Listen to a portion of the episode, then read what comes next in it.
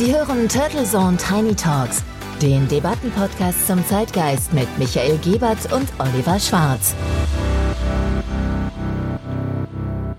Guten Morgen und herzlich willkommen zur Episode 62 der Turtle Zone Tiny Talks. Ich bin Oliver Schwarz und zusammen mit meinem geschätzten Co-Host Michael Gebert begrüße ich Sie am Nikolausmontag zu einer neuen Zeitgeistdebatte. Servus Oliver und natürlich auch von mir ein fröhliches Hallo und ein herzliches Willkommen an unsere Hörerinnen und Hörer dort draußen an diesem wunderbaren 6. Dezember. Ja, der heilige Nikolaus, der Bischof von Myra. Er könnte auch heute noch ein großes Vorbild für alle Superreichen da draußen sein, denn auch er hat sein Vermögen der Legende nach zumindest mit den Bedürftigen geteilt. Daher auch die alte und schöne Tradition mit dem Stiefel herausstellen. In Deutschland ist heute zwar kein gesetzlicher Feiertag, aber eigentlich so im gesamten christlichen und orthodoxen Raum hat das Gedenken an den heiligen Nikolaus schon einen sehr hohen Stellenwert und steht für weit mehr als Vollmilchschokolade. Myra liegt übrigens im Gebiet der heutigen Türkei in der Nähe von Antalya, Dort wird aber natürlich höchstens von der Minderheit der Christen an Nikolaus gedacht, der ja eigentlich griechische Wurzeln hat. Und dort wiederum gilt er primär als Schutzpatron der Seefahrer. Und ja, da feiert man ja sowieso nach dem orthodoxen Kalender. Auf der See anscheinend, ja. Die Seefahrer, wir zumindest hier in unserem Land und auch bei uns daheim haben die zweite Kerze am Adventskranz angezündet und gedenken besinnlich natürlich der letzten Woche, die ja voller spannende Ereignis war und uns nun endlich eine einheitliche Corona-Regel auch bundesweit beschert haben soll. Und außerdem konnten wir uns alle an der neuen Unplugged-Interpretation von Nina Hagens Klassiker, dem Farbfilm, erfreuen auf dem großen Zapfenstreich-Festival. Ja, das war ein Erlebnis. Und ich hatte schon Stunden vorher einen Farbfilm Ohrwurm und bin singend durch das Büro gelaufen, da ja im Nachrichten-TV das Merkel-Wunschkonzert umfangreich angeteasert worden ist. Ein Glück, dass die scheidende Kanzlerin der Ewigkeiten noch pünktlich zu ihrer besonderen Ehrenzeremonie gekommen ist, dem konstruktiven Treffen mit Olaf Scholz und den Ministerpräsidenten sei Dank. Ja, jetzt scheint ja plötzlich auch wirklich Fahrt aufgenommen zu werden und der Zug rollt in der Corona-Bekämpfung und die Länder bekommen nun auch endlich wieder die Werkzeuge in die Hand, um auch konsequent vorgehen zu können und das, was sie brauchen. Apropos Werkzeuge, manch einer meint ja, dass es die gar nicht benötigt hätte, um zu verhindern, dass 50.000 Fans in Köln im Stadion sind. Aber nun gut, Jetzt sind wir wieder alle im Wettstreit und Markus Söder gefällt sich wieder in der Rolle des Mahners und des Vorbilds im Team Vorsicht. Moment, Moment, Moment. Mahnerin war doch immer Angela Merkel. Die war doch besorgt und fassungslos die ganzen letzten zwei Jahre lang und musste mit ansehen, dass eine Bundesregierung, in dem Fall unter dem Gesundheitsminister Jens Spahn und seinem Vizekanzler Olaf Scholz, nichts auf die Reihe gebracht haben. Die arme Ex-Kanzlerin. Es ist halt schon schlimm, wenn der eigene Gesundheitsminister macht, was er will. Das kennen wir ja auch aus dem Business, wo Vorstandsvorsitzende regelmäßig mahnen und ja, ihre erweiterte Geschäftsleitung trotzdem den Karren dann vor die Wand fährt, während der oder die CEO einfach sorgenvoll zuschaut. In Zeiten von flachen Hierarchien gibt es halt nicht mehr so diese alte Basta-Führung. Und außerdem dürfen wir die renitenten und eigenwilligen Ministerpräsidenten ja nicht vergessen. Ja, das stimmt. Oh nein, oh nein, die vergessen wir natürlich nicht, quasi die Oligarchen der Neuzeit, denn trotz nun bundesweiter einheitlicher Regelungen kann es natürlich keiner wieder lassen, eine eigene, sehr individuelle Handschrift und ganz eigenständige Note hinein zu interpretieren. Denn überall 2G und wo besondere Sorge besteht, 2G Plus in dem Fall bedeutet halt manchenorts 15.000 Fans, zum Beispiel in Dortmund, mit 2G und andernorts 2G Plus schon für den Kino- und Restaurantbesuch. Dafür aber Ausnahmen für Geboosterte. Und ich ahnte schon, dass natürlich unser geliebter Flickenteppich sich auch nicht so schnell ausrotten lässt. Diesmal ist Baden-Württemberg besonders streng. 2G Plus gilt sogar seit Samstag schon beim Zoobesuch. Aber die Idee von Malu Dreyer und Winfried Kretschmann, in Rheinland-Pfalz und in Baden-Württemberg geboosterte Bürger von der Testpflicht auszunehmen, ist aus meiner Sicht schon clever und so eines dieser motivierenden Signale für die Impfkampagne.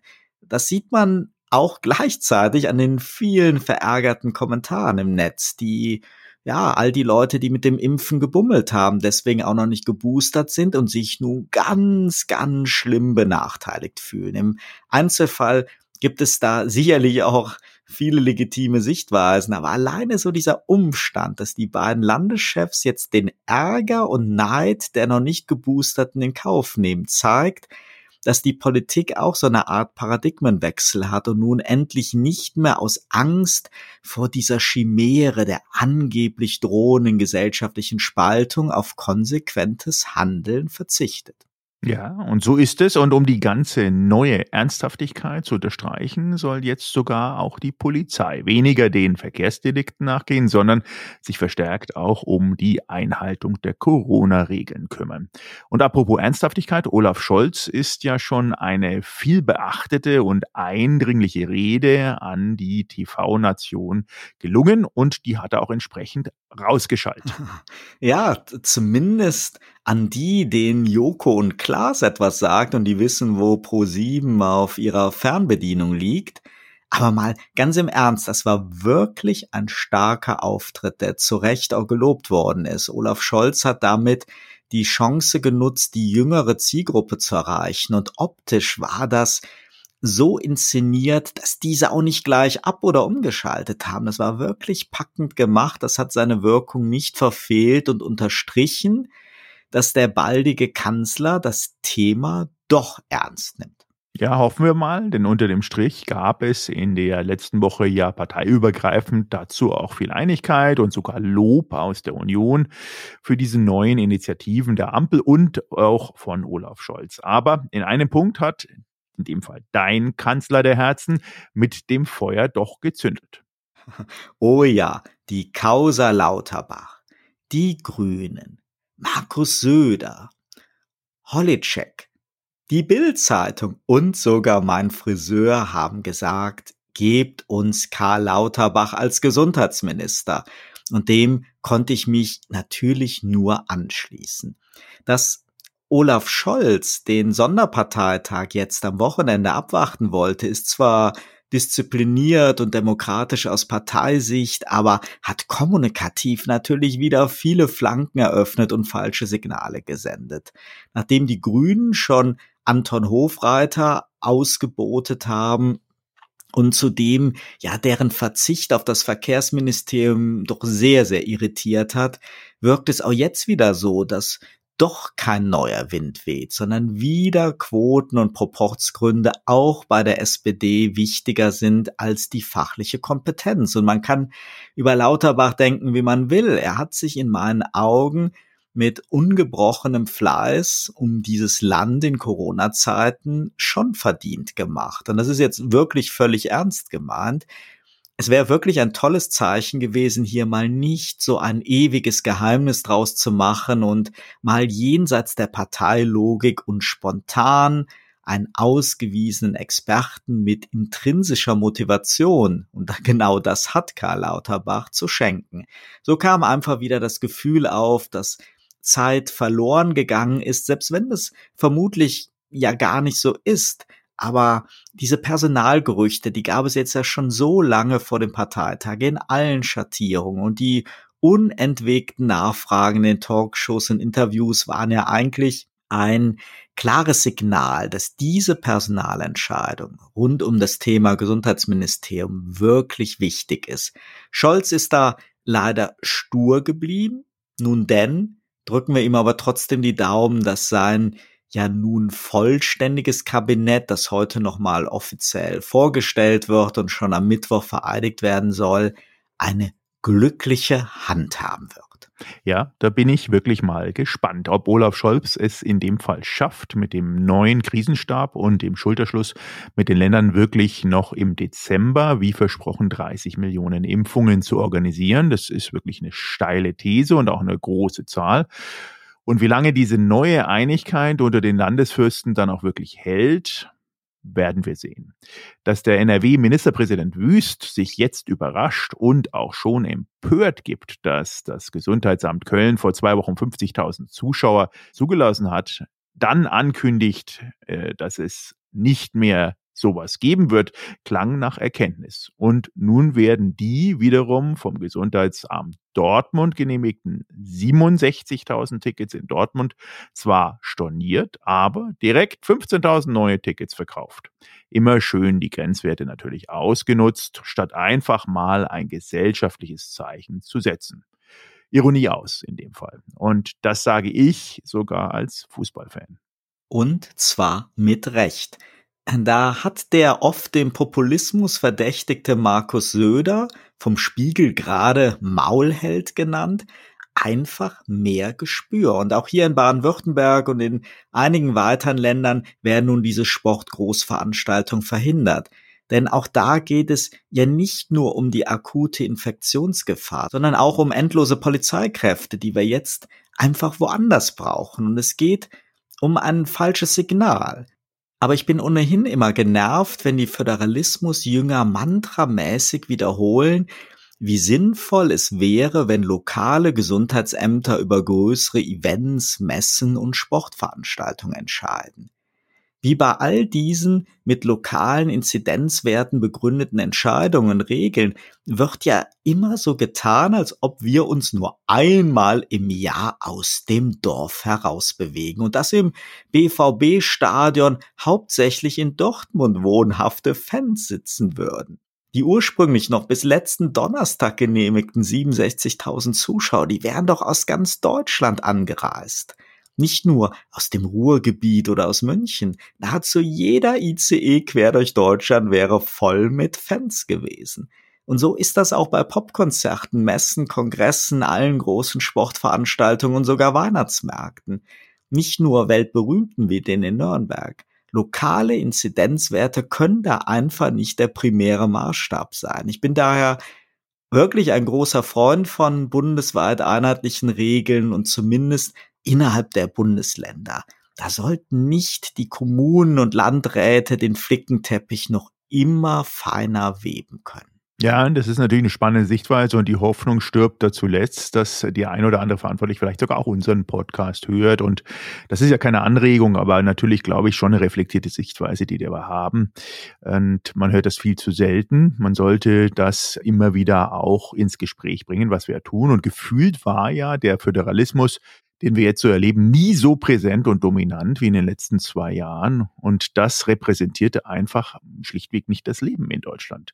Zwar haben Homeoffice und weniger Businessreisen sicherlich diese täglichen Fahrten kreuz und quer durch Deutschland auch reduziert. Aber sobald es um Ausflüge, Freizeit, Hobbys oder auch Sport geht, werden gerne auch in Pandemiezeiten die großen Wege zurückgelegt und auf sich genommen. Symptomatisch war dafür natürlich auch, wie viele Münchner oder Süddeutsche jetzt schon wieder beim Saisonauftakt in Ischgl, Kitzbühel oder im grenznahen Kitzbühler Bereich trotz Lockdown Österreich einen Besuch abgestattet haben und vor Ort waren.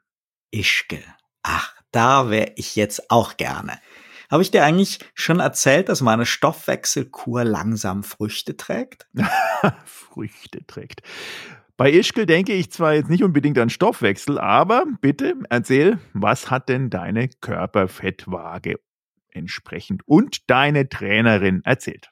Ich habe jetzt endlich wieder die 60 Kilo nach unten durchbrochen und schon die Hälfte meiner Frustkilos nach Skiunfall und Corona weg. Außerdem sind auch meine anderen Werte deutlich verbessert. Jetzt muss ich nur noch im Advent bei der Stange bleiben. Und das ist alleine schon aufgrund des beruflichen Tagesablaufs wirklich nicht immer einfach. Oh, Gratulation. Natürlich, ja, du musst jetzt einen großen Umweg um jeden dieser wunderbar und schmackhaften Lebkuchen und den anderen Weihnachtsgebäck natürlich machen.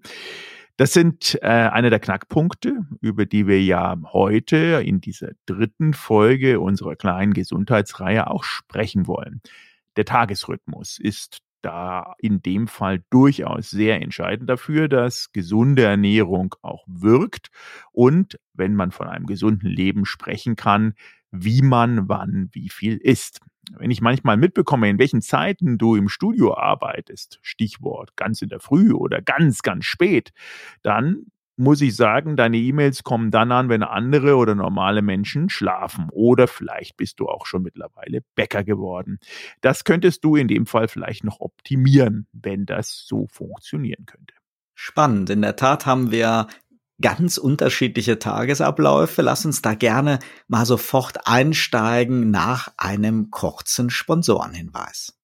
Dieser Podcast wird Ihnen präsentiert von Visual Communications Experts. Wir bringen Sie auf Sendung. Video, Livestreaming, Webinare und Podcasts. Ihre Experten für Audio und Video in der Unternehmenskommunikation.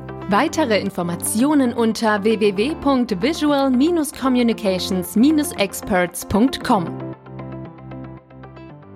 Wir sind wieder zurück bei Turtle Zone Tiny Talks.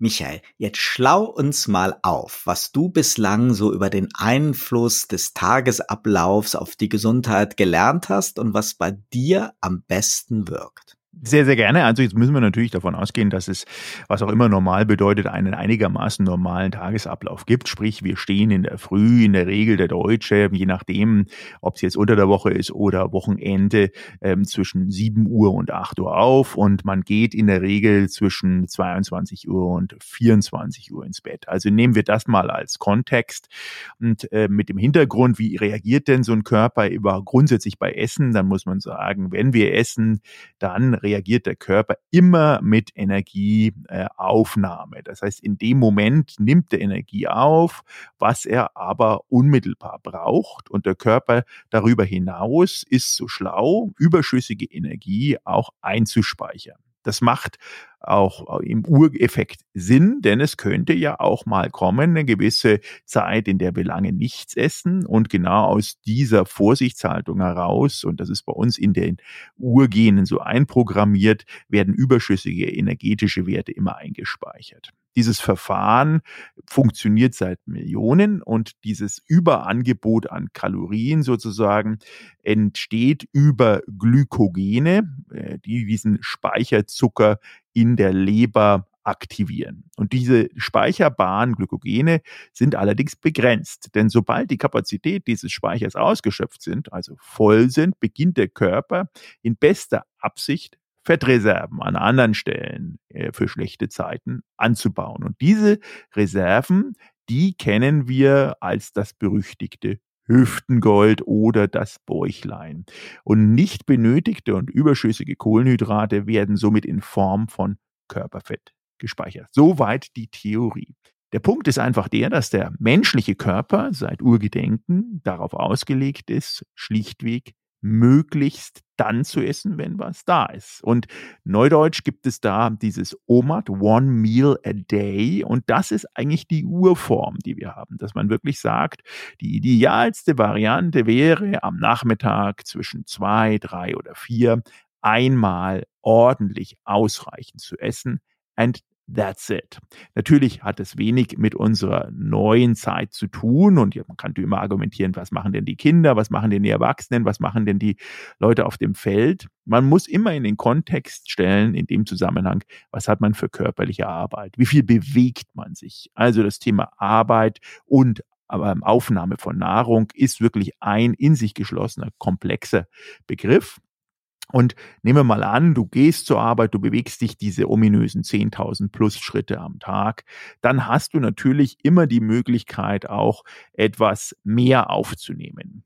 Eine Grundregel sollte sein, Idealerweise wäre mal anzufangen, auf das klassische Snacken zu verzichten. Also sowas wie zwischendurch mal ein äh, Schokoriegel oder ein Chip oder sonst irgendwas, was gerade so sozusagen genehm ist. Aber auch Snacken ist übrigens auch der Softdrink. Also Wasser ist ja die Königsdisziplin. Lieber ganz viel Wasser trinken, als jemals einen, Softdrink, einen Softdrink in die Hand nehmen. Aber sozusagen dieses Snacken wegzulassen, bringt schon wahnsinnig viel. Der nächste Schritt wäre dann natürlich idealerweise anzufangen in der Früh, vielleicht das Frühstück möglichst klein zu halten, im Zweifelsfall gar nichts zu frühstücken und den Hunger, der ja da in dem Fall gar kein Hunger ist, sondern eher Durst, mit Wasser zu befriedigen idealtypischerweise eben nicht mit Kaffee, weil Kaffee entzieht dem Körper wieder Flüssigkeit.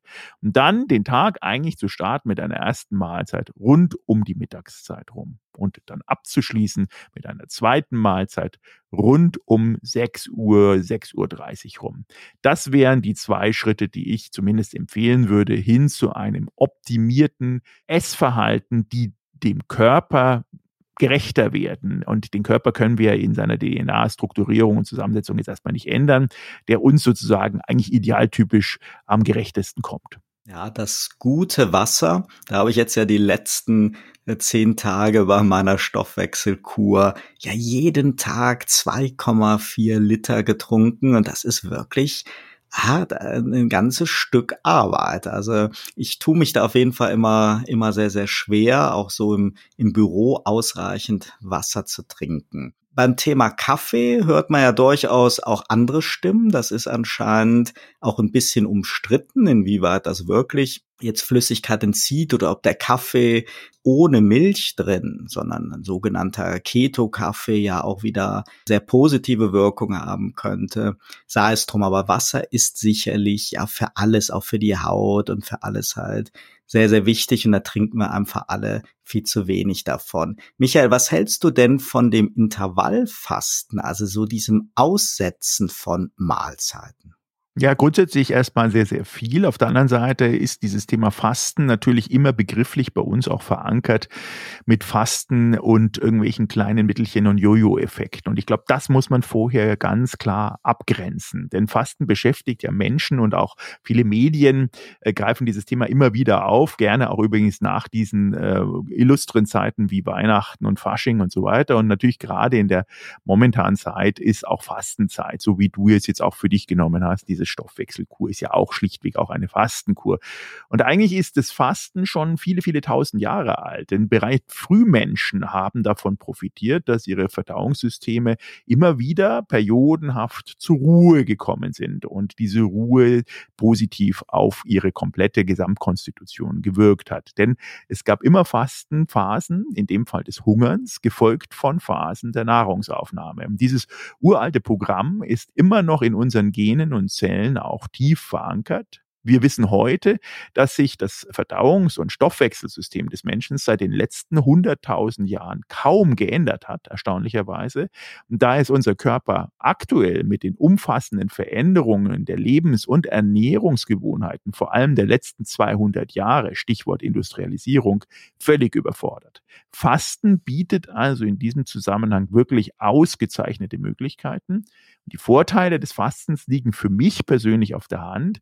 Zum einen ist es sehr, sehr einfach durchzuführen. Man muss natürlich konsequent sein, kostet wenig bis kein Geld und ist sehr, sehr wirksam in der Behandlung und in der Vorbeugung von Krankheiten wie etwa Bluthochdruck, Rheuma, Diabetes Typ 2, Allergien, Migräne, Schlafstörungen oder neurologische Erkrankungen und vieles, vieles mehr.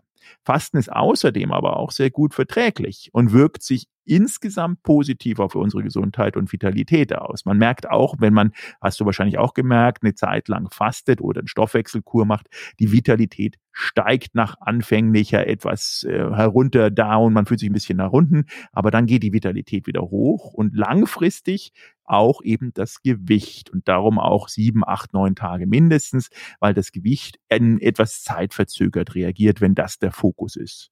Und schließlich oder abschließend muss noch beobachtet beobachtet werden, dass Fasten, wie schon fast auf wundersame Weise, zu mehr Aufmerksamkeit und dem Genuss von Essen führt und somit unser Leben dann auch bereichert.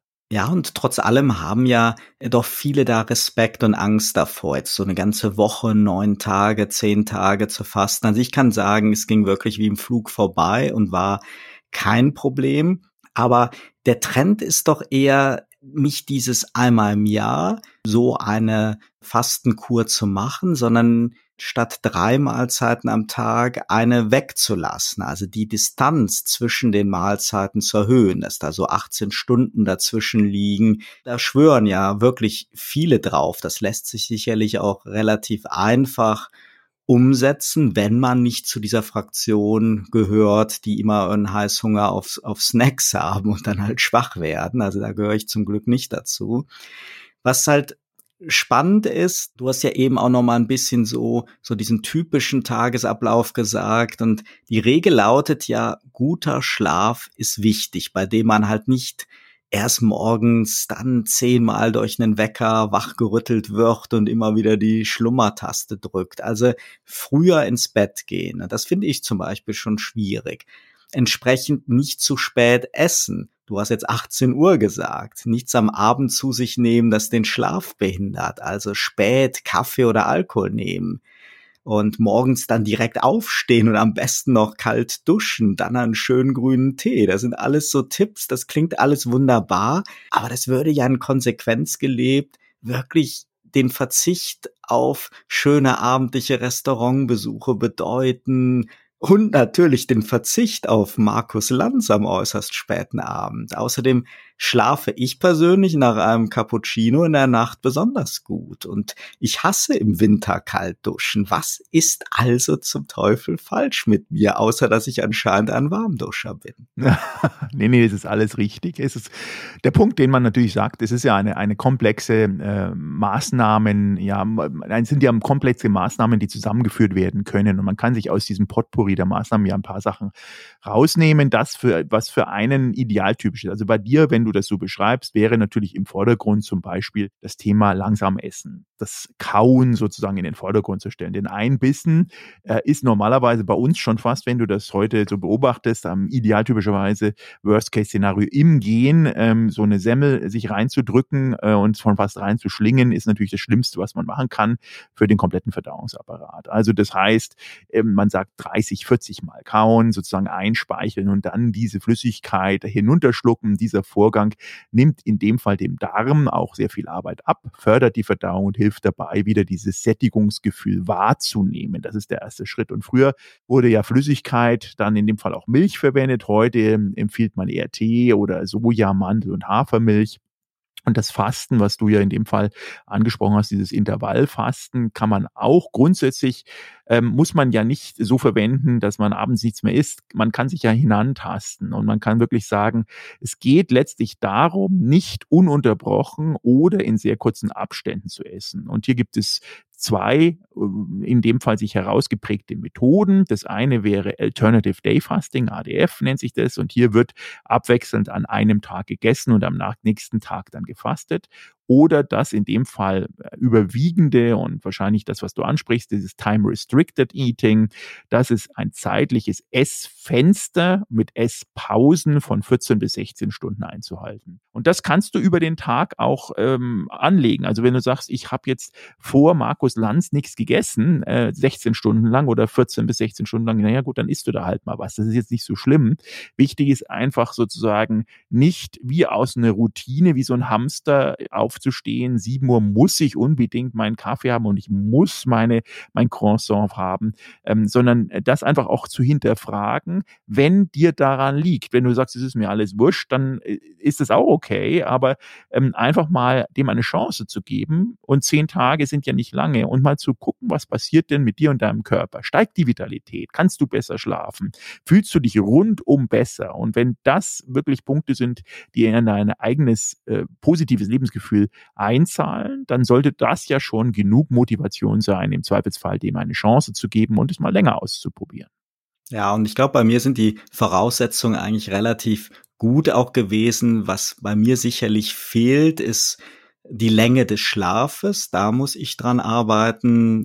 Die Wasserzufuhr, das war jetzt wirklich etwas, ja, da habe ich mich jetzt dran gewöhnt. Das versuche ich jetzt natürlich beizubehalten, dass ich halt wirklich mehr Wasser trinke. Ansonsten bin ich ja überhaupt gar nicht der Fastfood-Typ, auch nicht der To-Go-Typ. Insofern dieses in Ruhe essen, das ist bei mir auf jeden Fall gegeben und morgens frühstücke ich meistens ja nur mit Obst und Orangensaft. Das ist dann natürlich jetzt auch schon wieder böse, der Orangensaft, der frisch gepresste, aber er gibt mir halt Vitalität und ich glaube, da hast du einen ganz wichtigen Punkt gesagt. Man muss sich aus diesem ganzen ja Werkzeugkoffer halt die passenden Dinge raussuchen und darf das jetzt nicht so schwarz oder weiß sehen. Entweder mache ich 100 Prozent oder gar nichts, sondern jeder kleine Schritt hilft. Und was auch wichtig ist, Bewegung.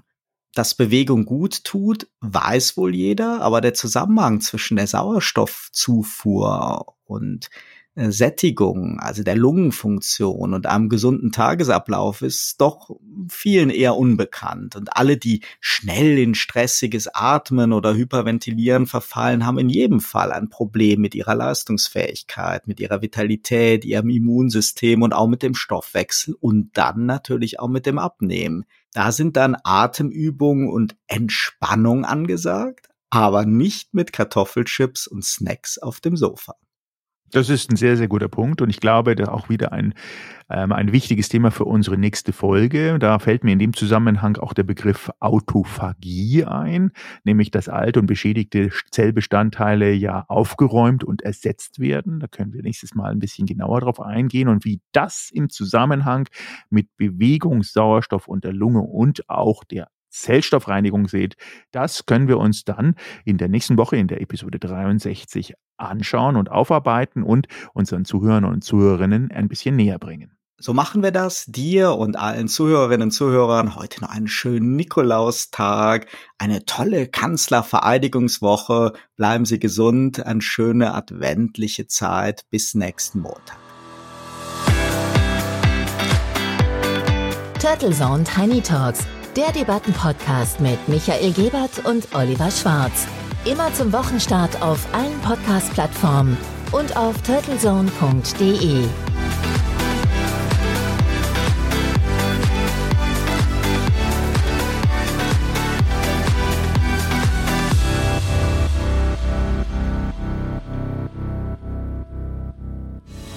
Für Werbung in diesem Podcast oder eine Sponsoring-Partnerschaft – wenden Sie sich bitte an Turtle Media unter 0721 977 907 15.